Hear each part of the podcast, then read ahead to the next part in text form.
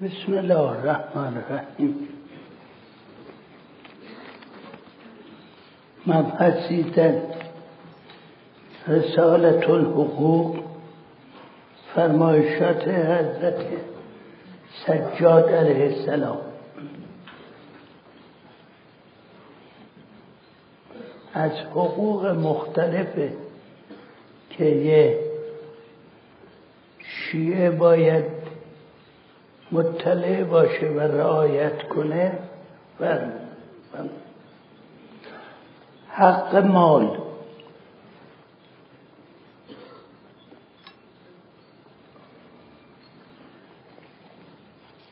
و اما حق مالک فان لا تأخذه الا من حله ولا تنفقه الا في وجهه ولا تؤثر على نفسك من لا يحمدك فأمل فيه بطاعة ربك ولا تبخل به. فاتبعوا بالحسرة والندامة مع السفة. ولا قوة إلا بالله.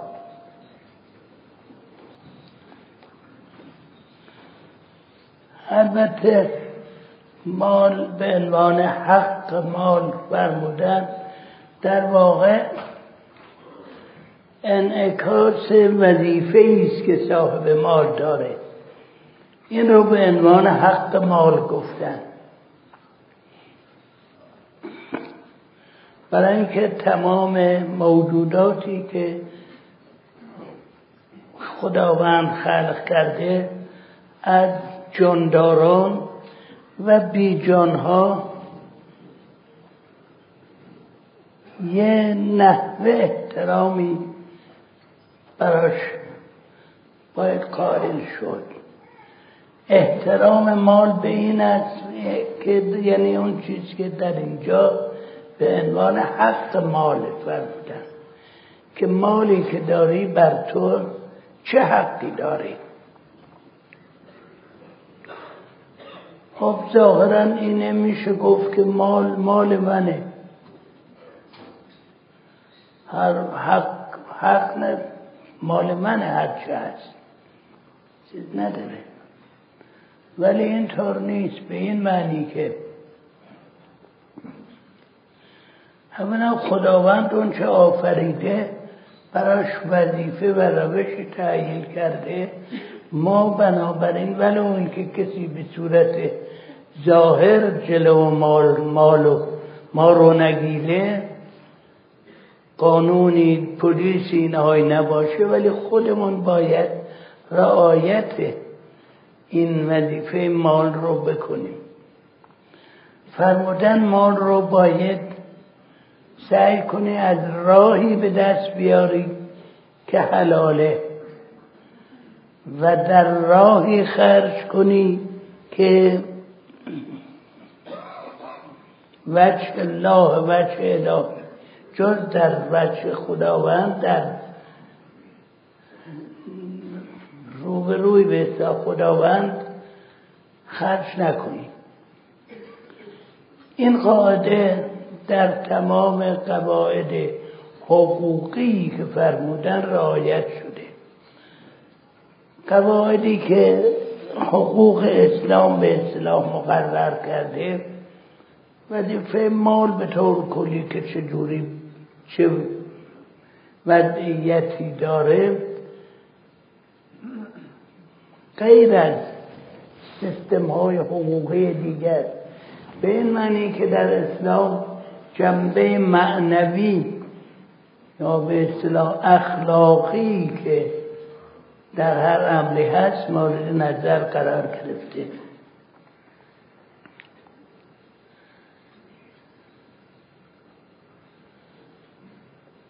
حتی دقت کنیم در در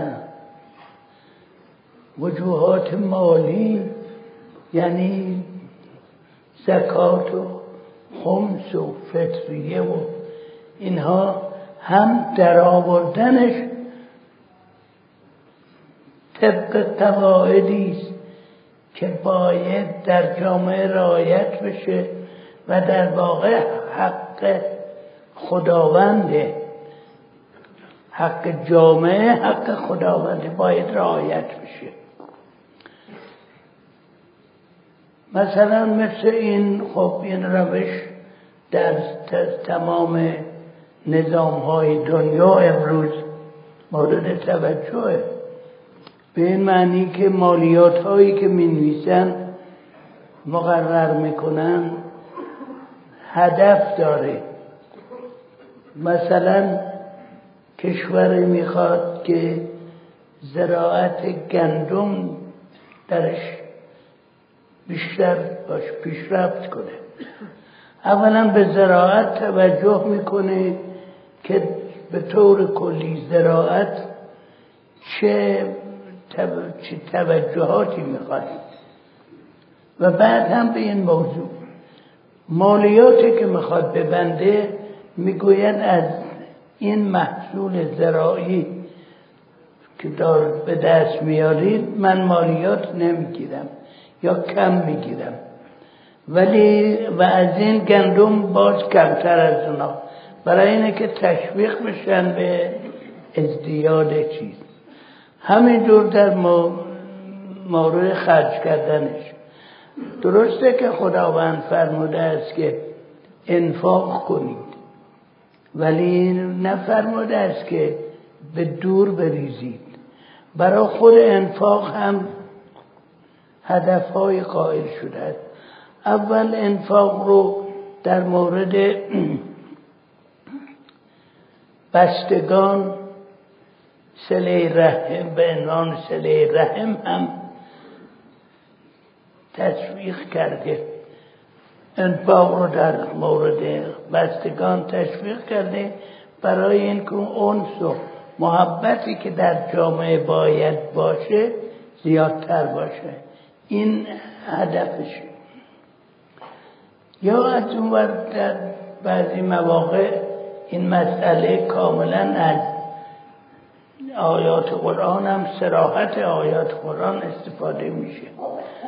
مثلا در مورد اموال سفیه سفیه به معنی مجنون نیست. سفیه یعنی بین آدم عادی و بین چیز مجنون.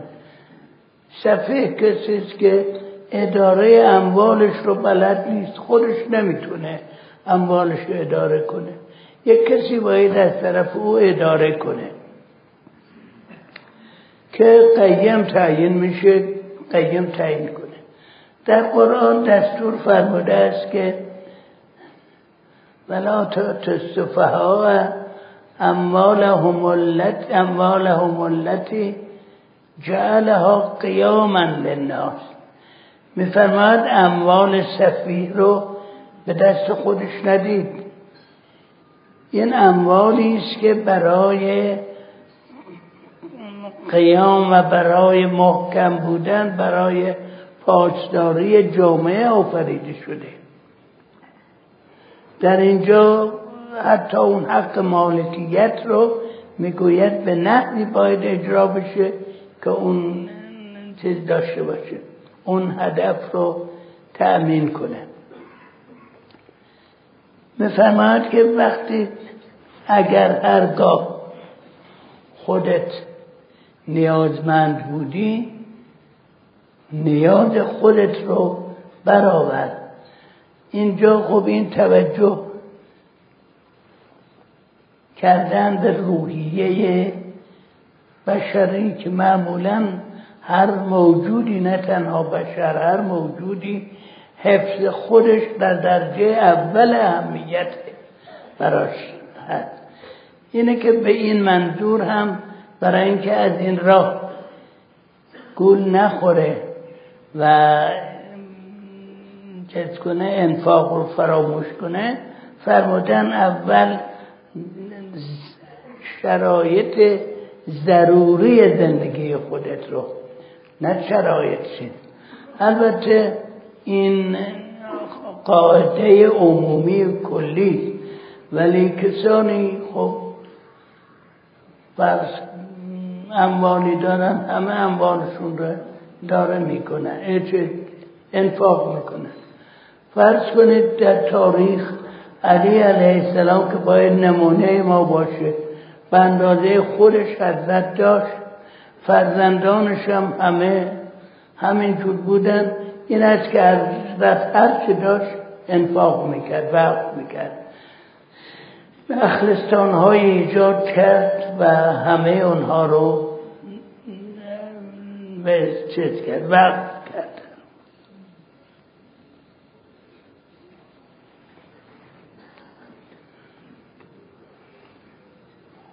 مثلا بخل در مال بخل نبود مال باید برای این باشه که استفاده به صاحب مال یا به بشریت برسونه. چه به صورت انفاق چه به صورت صورت های دیگه جاده سازی مثلا برای مردم یا قدیم حوز می ساختن بین راه برای تشنگان باید به مال رو راکت نگذاریم. این داستان چیزو بارها گفته شده که از شبلی کسی پرسید که زکات چل دینار چقدره؟ زکات چون به معنی پاک کردنه.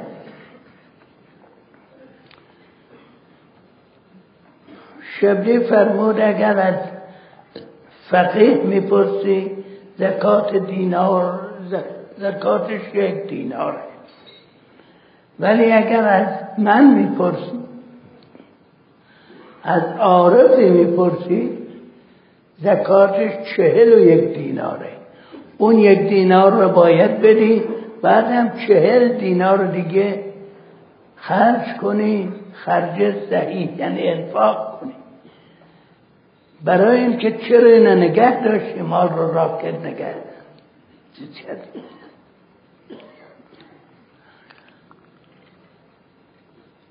بخل نباید بکنه ولی از اون طرف مقابل بخل اصراف است و تبذیر.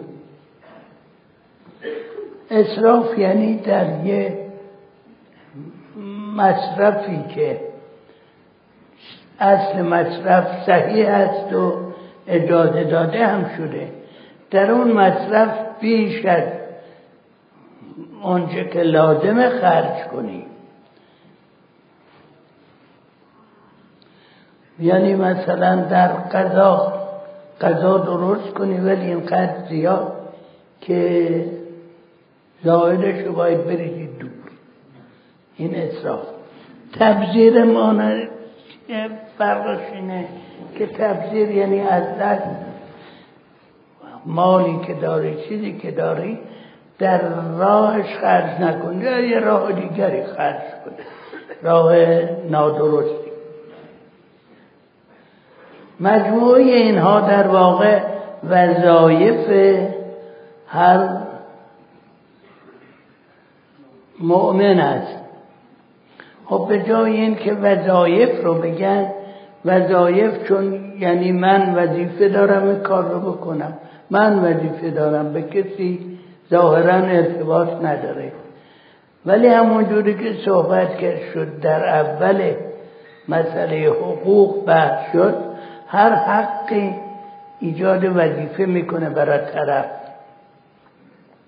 وظیفه ای که صاحب حق می‌تونه او رو موظف کنه. یه وظیفه هست که کسی نمی‌تونه آدم موظف کنه. ولی خودش باید بکنه. اگرم نکرد کسی نگه نیست که بهش بگه بالای چشمت ابروست ولی اگر کسی حق داشت طرف که وظیفه داره ناچار بکنه اگر نکنه اون صاحب حق از او بازخواست می‌کنه. در اینجا در واقع به طور ضمنی یه مسائل دیگری هم فرمودن. به این معنی که به جای این که بگن وظیفه تو این است که اموال تو اینجوری به دست بیاری اینجوری خرج کنی فرمودن که حق مال تو این است یعنی اگر نکنه اینجوری یه صاحب حقی هست که تو رو وادار کنه. وادار کردنش هم عملا اینجوره که ما میگیم برکت نداره. برکت که میگن این چیزی چتکه. اینه که با چتکه حساب کنن. اصراف و تبذیر و اینکه چیزو از راه حلال به دست نیاره. اینا اینها موجب میشه که مال از دستش بره. به این طریق مال هم حقش رو می‌گیره. حالا انشاءالله خداوند به ما توفیق بده هم مال بده در دست اختیار ما و هم این که به ما توفیق بده که در راه خودش خرج کنه.